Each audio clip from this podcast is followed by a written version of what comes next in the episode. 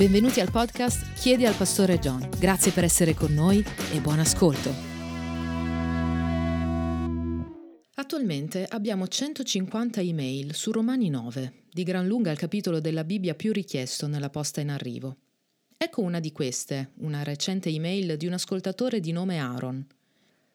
Ciao Pastore John, oggi stavo leggendo Romani 9 e mi sono imbattuto in quello che è noto essere un passaggio e una dottrina molto difficili da digerire.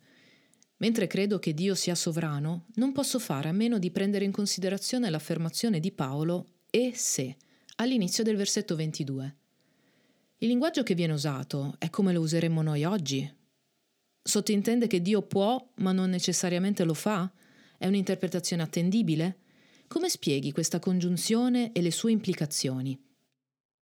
Beh, forse solo per incoraggiare coloro che lottano con il messaggio di Romani 9 Lasciatemi dare una piccola testimonianza, intendo dire una testimonianza personale.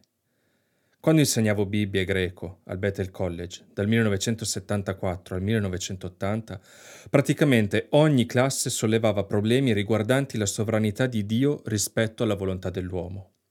Se Dio è sovrano come dici tu, Piper, come può l'uomo essere responsabile del suo peccato? E alla fine, in queste discussioni, citavo Romani 9 come parte della mia risposta. Ci sarebbero poi state grandi dispute su come trattare Romani 9, specialmente i versetti dall'1 al 23. Così, nella primavera del 1979, chiesi un anno sabbatico. Ero lì da circa sei anni, quindi era ora. Dal maggio del 1979 al gennaio del 1980, mentre studiavo, tutto ciò che facevo era pensare e pregare su Romani 9, giorno e notte, ogni giorno. Ho dovuto farlo per me stesso. Il punto di quello che sto dicendo è che è stata una grande lotta per me. E sento che Romani 9 è uno spartiacque del tuo modo di vedere Dio. Ho dovuto stabilire per me stesso se questo capitolo significava quello che sembrava significare, quello che io dicevo che significasse, o aveva qualche altra spiegazione. Da quei nove mesi circa uscì il libro La giustificazione di Dio, uno studio esegetico e teologico di Romani 9, 1-23. Ho condiviso la lotta con coloro che leggono questo capitolo e si grattano la testa e cercano di riorientare le loro menti. Non credo che Romani 9 sia in discussione, però. Penso che Romani 9 affronti davvero i destini eterni delle persone, non solo i ruoli storici. Si occupa di individui, non solo di gruppi di persone. Queste sono di solito le due grandi ragioni che le persone forniscono per dire no, non dovresti usare Romani 9 per parlare di elezione individuale o predestinazione. Questo non è difficile da capire. Lascia che mostri ai nostri ascoltatori, partendo da Romani 9, 2 e 3, il mio approccio al capitolo e penso che capiranno anche loro. Paolo dice, in Romani 9, versetto 2, Ho grande tristezza e continuo dolore nel mio cuore Infatti desidererei essere io stesso anatema e separato da Cristo per i miei fratelli, miei parenti secondo la carne. Quindi cosa sta dicendo il passo? Sta dicendo che i singoli ebrei, consanguinei di Paolo, sono perduti e periscono.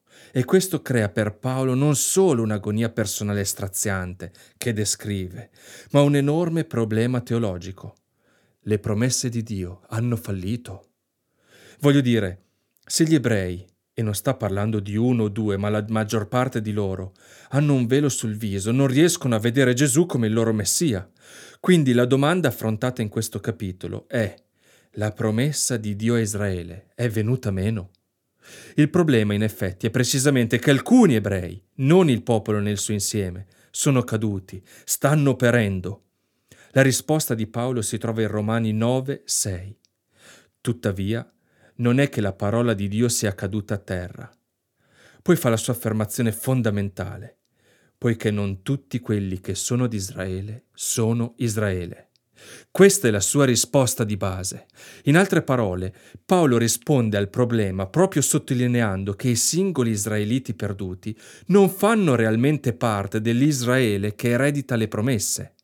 È la perdizione degli individui che crea il problema e non è posto in questo capitolo. È il problema all'interno di Israele.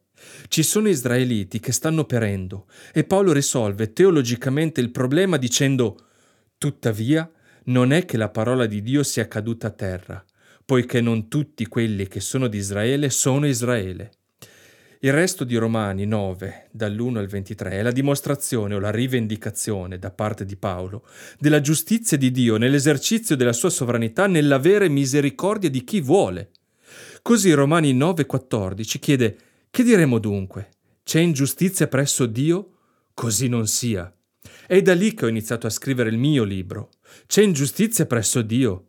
E la sua risposta è in nessun modo. Il resto, versetti 15-23, offre sostegno al perché non c'è ingiustizia da parte di Dio. Egli fornisce la sua argomentazione in Romani 9, 15 e 16, dove dice Egli dice infatti a Mosè Io avrò misericordia di chi avrò misericordia e avrò compassione di chi avrò compassione. Non dipende dunque né da chi vuole né da chi corre, ma da Dio che fa misericordia. Quindi Dio è libero di avere misericordia di chi avrà misericordia.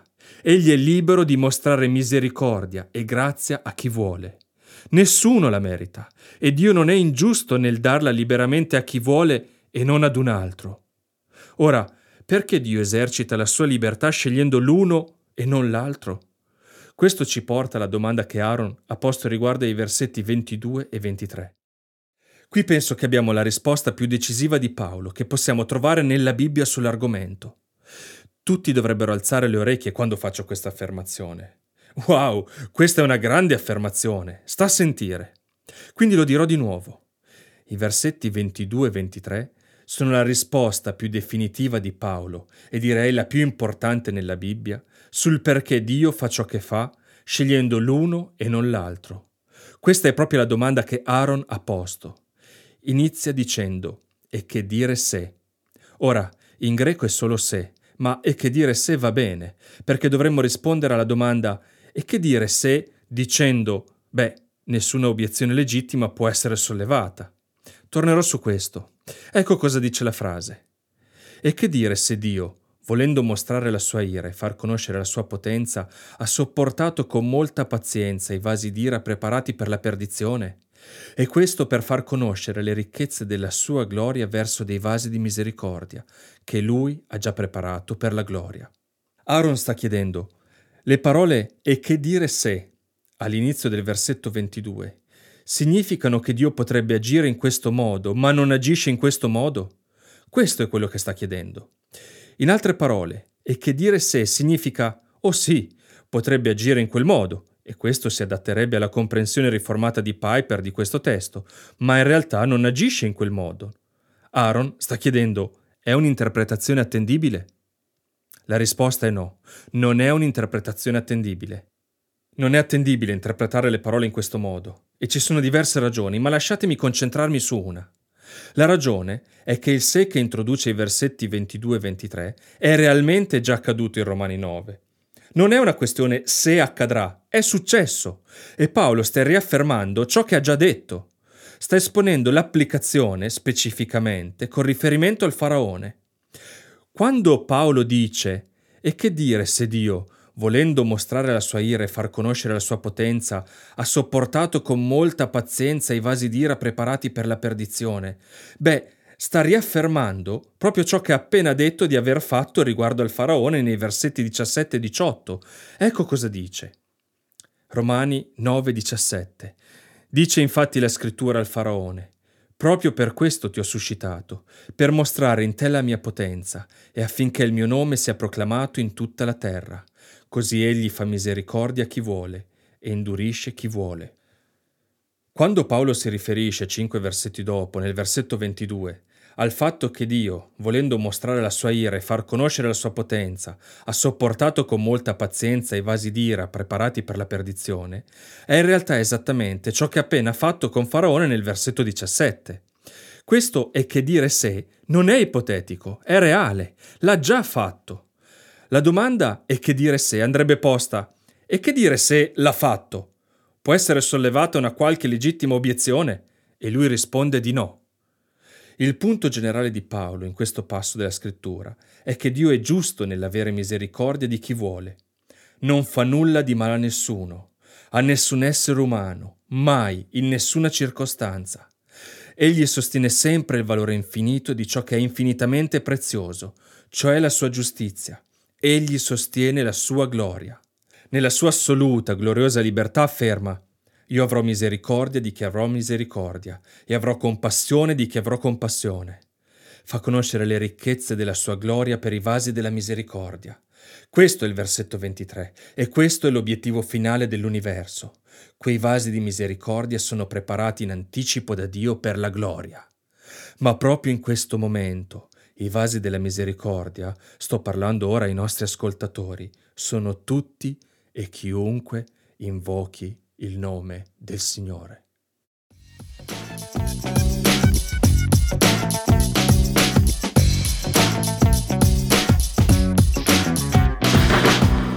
Avete ascoltato un podcast prodotto da Coram Deo Italia, un ministero evangelico che fornisce risorse per la crescita spirituale del credente. Coram Deo, vivere tutta la vita alla presenza di Dio, sotto l'autorità di Dio e alla gloria di Dio.